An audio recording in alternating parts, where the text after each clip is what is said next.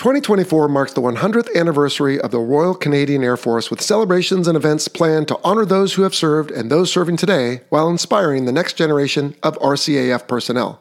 Visit RCAF2024ARC.ca to learn about the RCAF's past and current fleet of more than 200 aircraft, plus the many planned activities including air shows, e gaming tournaments, the RCAF Run, Canadian Tulip Festival, and STEM activities for youth. Then, on April 1st, in recognition of the positive impact the RCAF has had worldwide, businesses, cities, and landmarks around the world will be illuminating in Air Force Blue to celebrate the occasion. Join the fun. Illuminate your residence or place of work in blue to show your support while joining a world record attempt for the most landmarks illuminated within 24 hours. And when you do, share a picture on social media using hashtag RCAF2024, hashtag RCAF100, or hashtag Your Air Force. Again, RCAF2024ARC.ca to learn more about the Royal Canadian Air Force Centennial. Hey everyone, Vincent Aiello, call sign Jello, and this week on the Fighter Pilot Podcast, we're trying something different we're airing an authentic media snapshot, as we call it. It's a portion of one of the shows that are military aviation based from our friends over at Authentic Media. I think you're going to enjoy it. Here we go. Hi, this is Craig Snyder, call sign Crunch, and this is Airboss.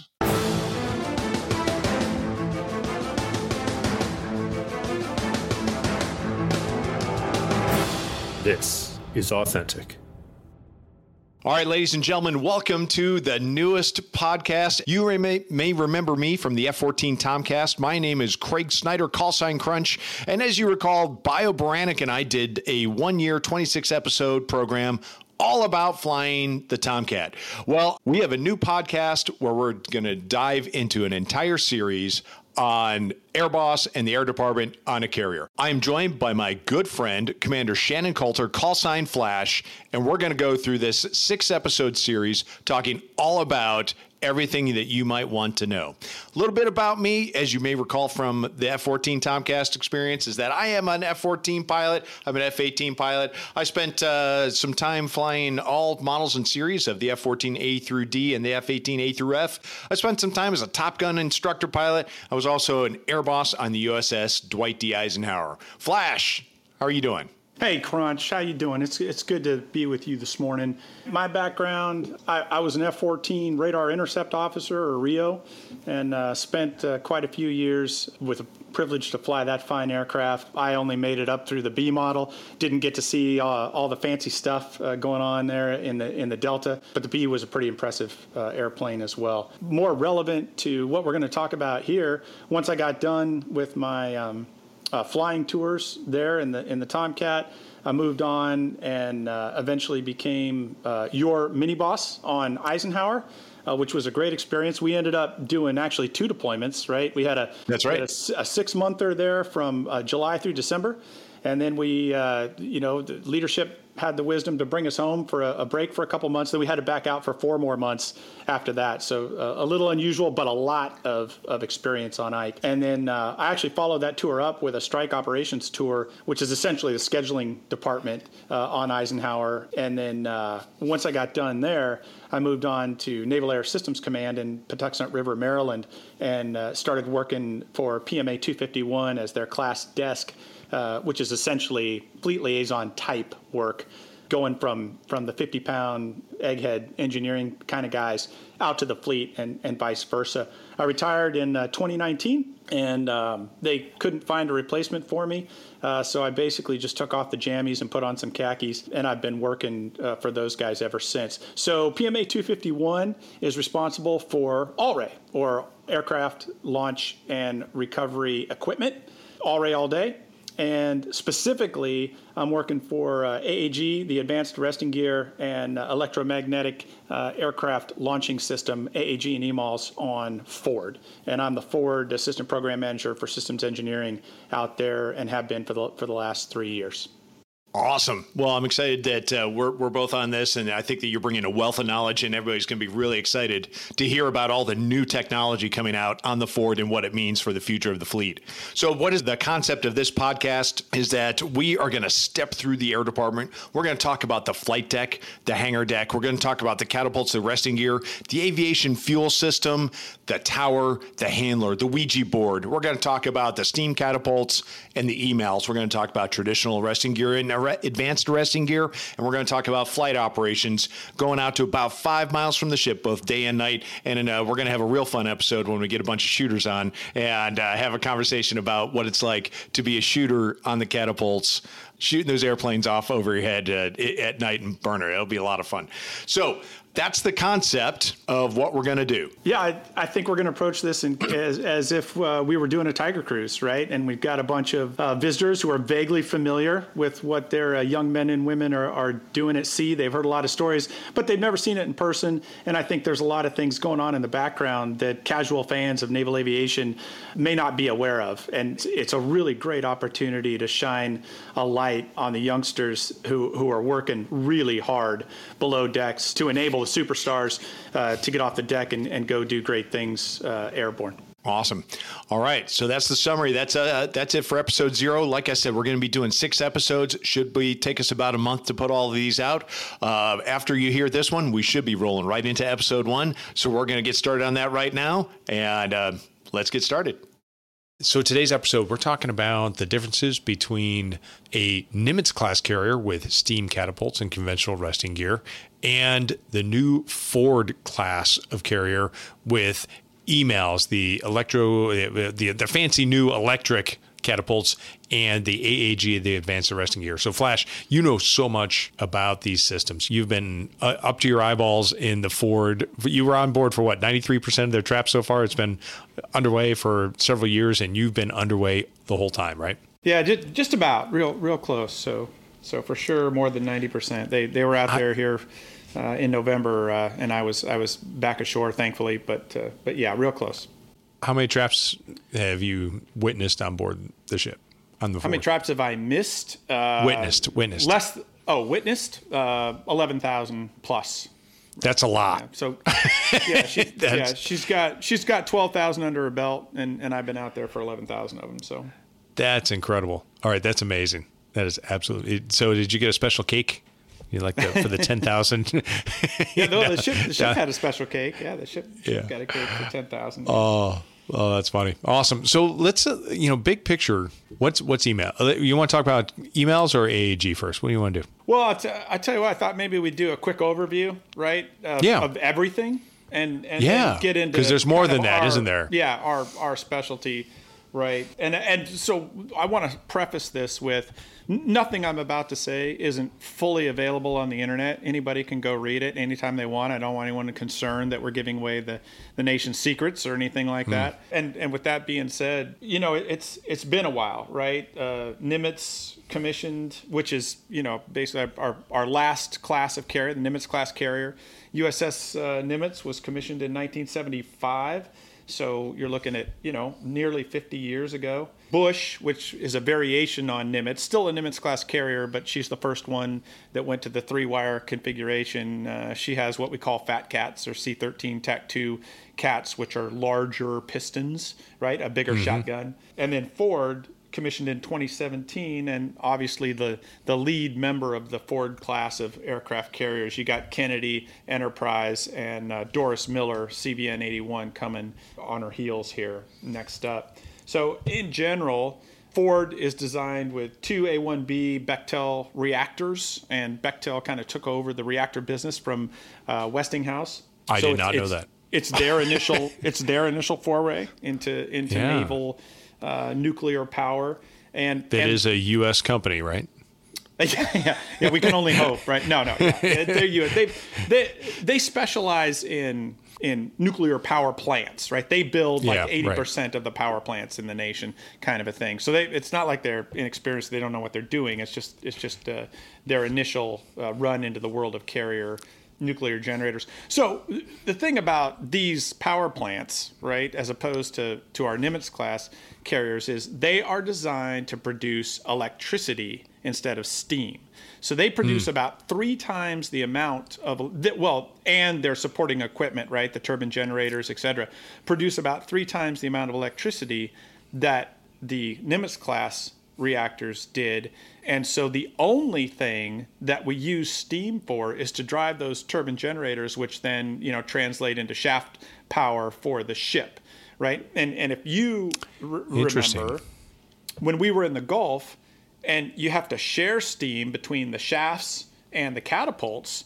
Well, sometimes we would be launching and have to take a little time out while we built steam back up on the cats if we had you know an extremely hot day so very low density altitudes with mm-hmm. extremely mm-hmm. low winds so we're making a whole bunch of speed through the water and we're using a whole bunch of steam to do that and then we're trying to siphon off some of that steam to run the cats and if you're if you're shooting four cats and so you're using up that steam at a high rate then uh, you can't sustain it right and and so with with EMALS which is obviously completely electric right? There, you don't have to split the steam between the shafts and the catapults, and therefore there's no such thing as a as a break required if, if you run into a condition where you've got to go full bore with a high density altitude type situation, and and you you want to keep launching.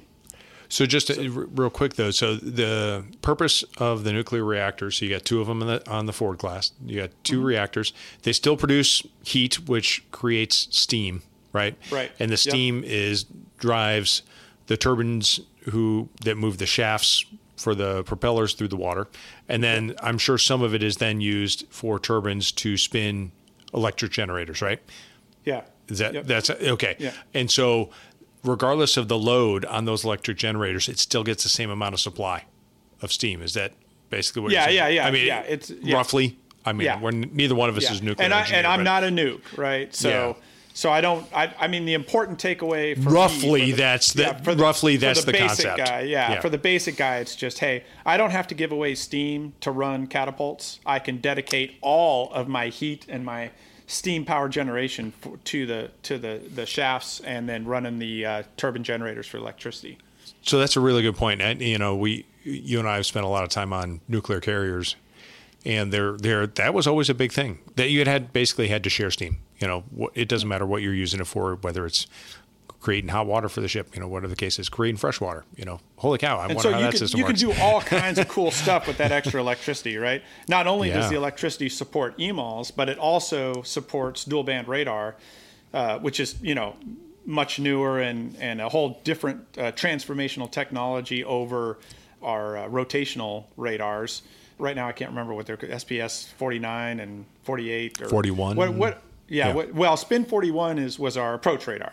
Oh, I'm okay. sorry. Right. Spin 41 is ILS, right? So oh, just just the one way. Spin 46 was our approach radar two way, back and yep. forth with the uh, with the airplane to for auto landing modes, right? Right. ACLS. Um, automated carrier yeah, landing ACLS, system. Right, right, exactly. Yeah. So, and then if you want to, if you want to have fancy toys in the future, you know, suppose mm-hmm. somebody mm-hmm. uh, invents some Star Wars laser beams or something uh, in the next 25 or, or 10 years or whatever, you've got tons of electricity to support those kinds of weapons that don't, you know, that, that need that kind of extra power, right? Interesting. Okay, so that's a that's a neat nuance I was unaware of. I mean, it's obvious now that you say it. I was completely unaware that that's how it was it was designed. So that's that's cool. Yeah, it so is. What it, it, it is yeah, cool, so yeah. so you got all this extra energy, this like extra electricity, and first, well, maybe you got more to talk about, but I mean, you're diverting a lot of that goes to the catapults, right? I mean, got to figure they draw a ton of that electricity when they need it. Right? Yeah, yeah. Let's let's uh, we'll keep going with the with the Ford oh, basics. Sorry, I am trying to get and ahead then of I'll things. yeah. no, I'll come back to EMALS and AAG. But but you are. I'm a simple guy. I want to talk about flying. I want to talk about launching and landing. What but what's the re- it's well, Disneyland, right? Right. So. so in on a on a related on a related note, right? Because I because you you do bring up a good point. We're here to talk about flying. So no, um, yeah, yeah, but everybody wants to hear about the Ford because there's so much neat stuff here. So please continue. Yeah, the, the, she she has um, fifty percent more AC plant capability because you got to cool all the all the electronics. Yeah. she's got, including our stuff. She has. But all that air conditioning, it all goes to the electronics. I bet none of it goes to berthing or the staterooms, does it? You are incorrect, sir. So, Ford is the coldest ship I have ever been on in my life. And people will tell you that. They will remark if you visited Ford, you Yeah. would come out of there going, Why was I wearing a coat in the middle of the summer?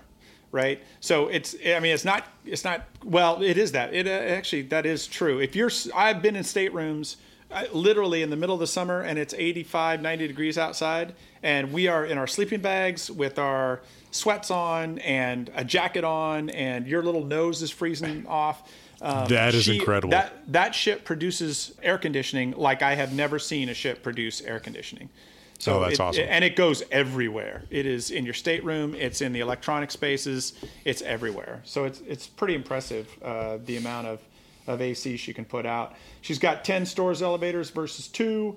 We talked a little bit about DBR. That's going to be a one-off for Ford because they're moving to the Enterprise Air Surveillance Radar for all for CVN 79 and beyond What's, I'm sorry, back up. DBR?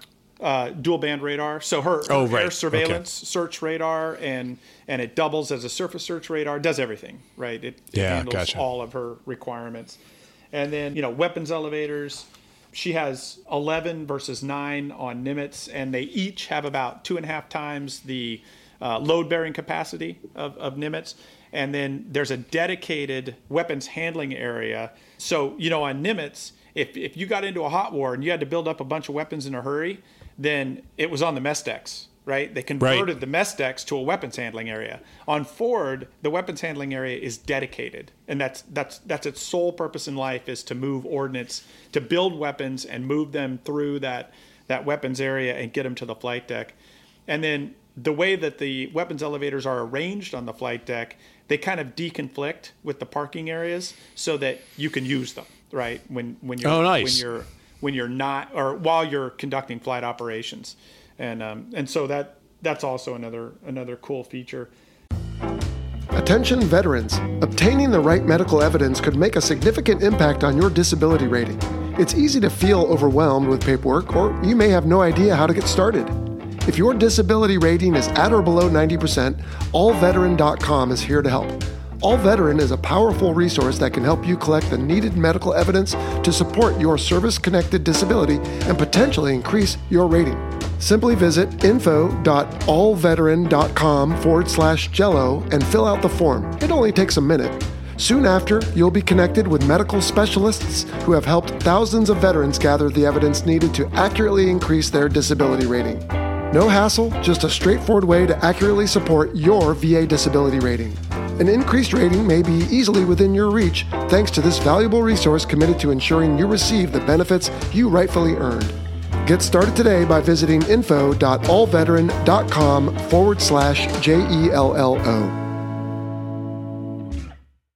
They redesigned the flight deck, moved the island uh, well aft, and made uh, somewhere between six and eight more parking spots forward of the island. And what that does is obviously you don't have to reposition airplanes as much after you land them. You can park them forward of the island. That's where you're going to do quick maintenance, refuel, rearm, and get them right back out, right? And then they, they designed the, the flight deck in kind of this pit stop concept where they embedded refueling stations in the flight deck. Like Nimitz has no refueling stations anywhere but the catwalks. Nimitz has 17 refueling stations, Ford has 40. So Oh, wow. Those six refueling stations in the flight deck, you can just grab a hose, go straight to the nearest airplane. And and the great thing about that is like if, if we if you and I were refueling planes on fighter row, we had to drag that hose across the street and now you can't taxi any airplanes in there. That's right. Whereas on Ford, those refueling stations are in the flight deck right next to fighter row, and so you don't have fuel hoses crossing the street, and now you can taxi guys in and out of there while you're still refueling uh, Bubba's on fighter row, et cetera. et Well, cetera. that's amazing. Yeah. And then also, I think about, as I think about this, so you land and you clear the landing area, you de-arm. And a lot of times, you know, especially if you're uh, a Tomcat type guy, you know, you're going to be turned to the right and you're going to be, or, you know, you're going to be stuffed somewhere while they wait to, for the recovery to complete before they taxi you aft to shut you down and do the switch. When you have all these extra spots forward to the island, they can just actually chalk and chain, you shut you down. You've already started the maintenance. You've Yes. already started swapping Yes. crews. Wow, what a great process for improving turnaround time. That's amazing. Yeah, that that's that is exactly the idea. Uh, I think we discussed previously. JBD two doesn't foul the LA, so you can Yeah, launch and right. recover simultaneously off of JBD two. JBD full is a full size JBD, so uh, you don't have any restrictions on afterburner shots on JBD Mm-hmm. 4 You can take a fully loaded aircraft off four and not have to worry about it. Be, and the difference being that on the Nimitz class, if I'm not mistaken, it's a three panel JBD on Cat 4. Isn't that right? I'm trying to think. I don't here. think it's three. I think it's uh, it's either it- four. It's a minimum of four, but it's either four or five. I want to say it's four panels on on JBD. Oh, okay. 4. All right. It's- No, I'm, I'm making it's- stuff up then Yeah, I there talk are here. six but total panels for J, for a normal JBD, and and I, I It's know six? that the- Okay, yeah. yeah I, I know that the that Cat four on Nimitz is not a three panel JBD. It's at least I- I- four. I kind of thought it was five, but I could be wrong. it's I- it's to- I'd have to something it less than a full size JBD on It- it Cat absolutely 4. is. Yeah, yeah, it absolutely A- is. And you're saying, and on a Ford class, I've got a full JBD, so I can do Yeah. anything. Because uh, like a, a Tomcat was not able to go onto Cat 4 and go into afterburner on Cat 4, and I think Exactly, it's- yeah. So a Yeah. Hornet, a baby Hornet could. I think a Super Hornet could. Right. But I mean, there, was- there was just more jet blast going around this thing because it was narrower. Yeah. yeah, Yeah. absolutely. Yeah. Well, cool. So all those things together combine to produce a higher sortie generation rate for Ford over Nimitz. So the whole idea, right, behind the team is to get combat power projected downrange. And so the faster that we can turn around airplanes in terms of refueling, rearming, maintaining, then the more sorties we can stick in the air per a given amount of time, right? Right. And that's that's all of those things we just talked about contribute to turning airplanes around faster. And I think there's a common misconception out there. It, you know, you tell me, maybe, maybe not, that EMALs and AAG, so the R catapults and arresting gear, um, somehow contribute to this faster sortie rate, but they don't. And the reason they don't is because they were dictated that the interfaces between the aircraft and the equipment had to be identical. And that makes a lot of sense, right? We can't Right. we can't introduce a new piece of equipment that then requires us to redesign the entire aviation fleet and potentially making them heavier or incompatible with Nimitz, right? We can't Right. have Ford airplanes and Nimitz airplanes. We need airplanes that are the same on both and the pilots should not know the difference. And and they Right. don't in terms of their procedures, right? The way that they Right. approach the catapult, the way they arrest, etc. As far as the pilot's concerned, there there is no difference. The difference is all below decks. And so because of that, your limiting factor is how fast can I load an airplane onto the catapult or how fast can I recover an airplane? And AAG and EMALs don't affect that equation at all. It takes a certain amount of time to taxi over the shuttle, to do the same steps that we do on Nimitz in terms of uh, taking tension and stepping up the cat and launching it, et cetera. So th- those numbers, as far as how long it takes you to do all that, are the same for both pieces of equipment. Gotcha. Now, the only limitation, if I'm not mistaken, uh, you cannot shoot two catapults at the same time, right? You cannot do a cubby launch with EMALS. Yes, that yeah, Okay. that's correct. That is a software limitation that uh, they built in, you know, back in the day, and and I'm not sure, you know, what who who came up with that.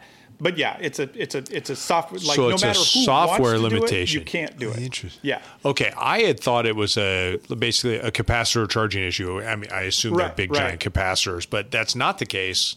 It actually is. No, there software. is there is plenty of energy uh, in in EMALs, and so I, and so I guess we'll just transition to EMALs, right? Because you Sure. you asked before about you know about how Sorry, I, I, I keep throwing you off off your, your game here, but uh, No, no, no, no. Yeah. No, it's, it's, it's great. So EMALS, the electromagnetic aircraft launch system, right, is, is kind of magic, right? We're, we're- I mean, if you think about it, we're, we're throwing 70,000 pounds of metal airborne with a magnet, but really with electricity that's producing magnetism, right?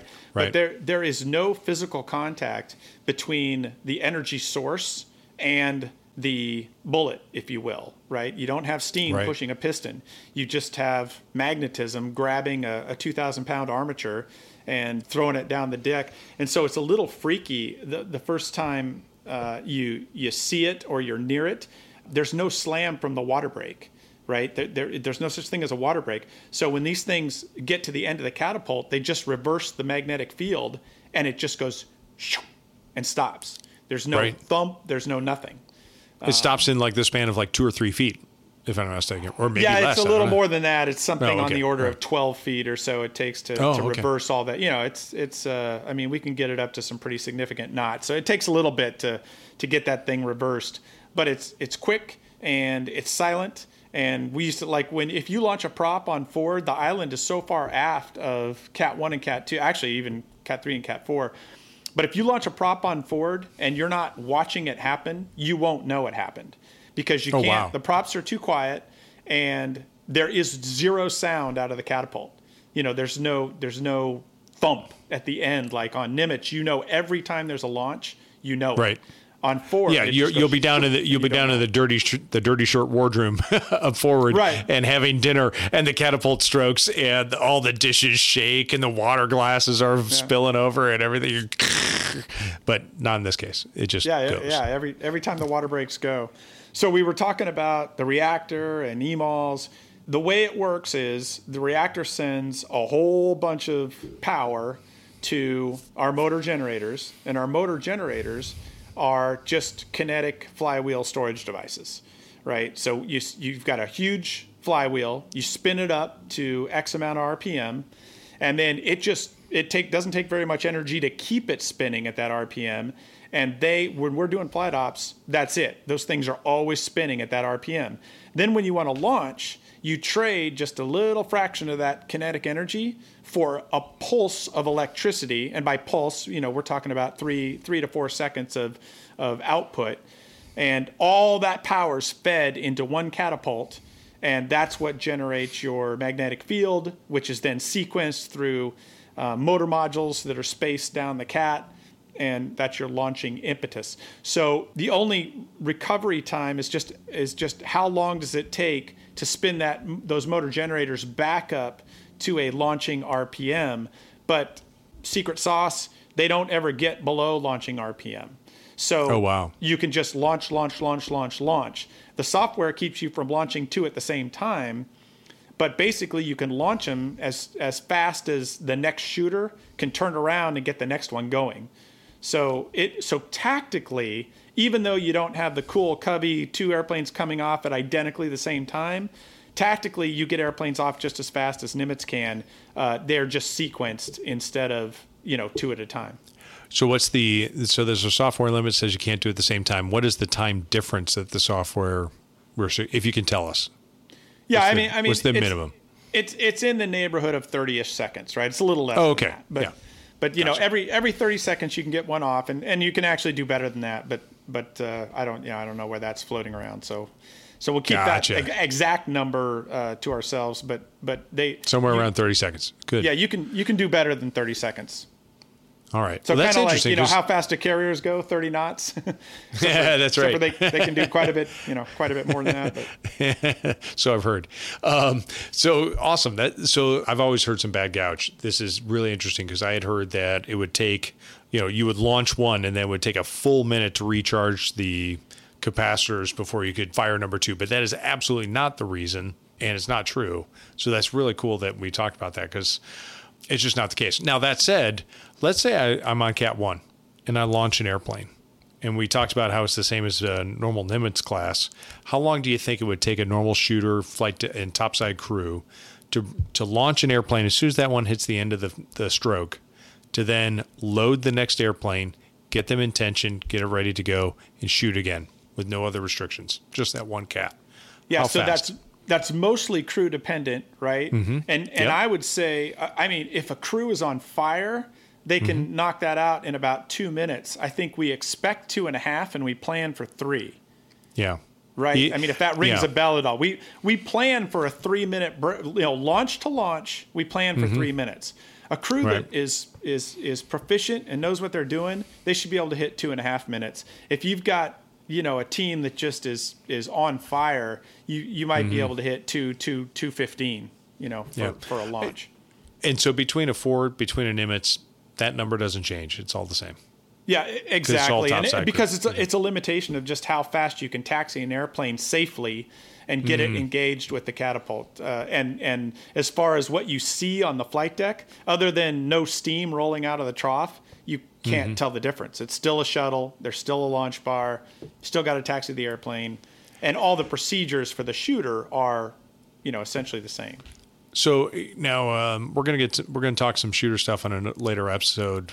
Maybe we should save that. But uh, when a shooter's planning to launch an airplane, he's checking the wind speed versus the weight versus the launch valve setting just to make sure that everything is correct. I'm sure EMALS is very similar. Is it the same? I mean, i i how does Yeah, that that CSV setting for Nimitz class carriers, which is what the something selector valve, right? Is it is it common or? Anyway, I know it's a CSV. Uh, yeah. I just Yeah. can't remember the the actual name of the of the of the setting. I don't either. Um, but uh, but it, it you know it basically controls how long the launch valve is open, which tells you how much steam you you add behind the piston, right Mm-hmm. before it closes.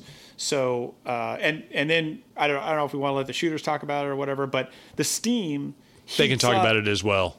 those pistons, right? Yeah. And that's where you get, and we call that an elongation when the pistons heat up. And there, I don't, you know, maybe I don't know how many people know this or not, but if you go on the flight deck of a Nimitz class carrier and you go to the end of the cat track, there is actually a ruler, you know, like stamped in metal down there with a little pointer on it. And when a when a piston heats up, it can move as much as six, you know, six to ten to twelve inches over the course of the day as it gets hotter and hotter and hotter. And it becomes a little more efficient as it heats up. And so you have to overcompensate with more steam or more power as the elongs um, expand. So so they, they take into account, you know, the weather, which essentially equates to density altitude, how many Bernoullis are floating around the air out there. They take into account the elongs from the catapult, and then of course the the common sense stuff, how much wind is coming over the deck, because that's that's going to affect how much end speed I need to get that airplane to go flying. So EMALS has none of that, right? You just well, no, sorry, let me rephrase that. Mm-hmm. It the has wind, wind. certainly applies. The density altitude certainly applies, but there's no such thing as elongs. And I will say that we always say that EMALS is consistent, powerful, and precise. And you're like, well, okay. Remember that on every single catapult in the United States, every single steam catapult in the United States Navy is different. And meaning they're built the same, right? But they produce a different amount of end speed because of the variabilities of an analog system, right? Like one launch valve might be just a tick faster than another launch valve for the same setting right? Uh, the holes get worn at a different rate, and they experience different um, environmental factors, et cetera. So, you know, for each catapult, Lakehurst will come down, or, or, or VRT will come down, and CAFSU, and they will they'll take very precise measurements and say, okay, if we give you exactly this much. Uh, you know, All right. Well, I hope you enjoyed that as much as I did. Thanks for listening to the Fighter Pilot podcast and this Authentic Media snapshot. If you like what you heard, head over to Authentic Media on your favorite podcast platform for complete episodes and a whole lot more. We'll see you next time.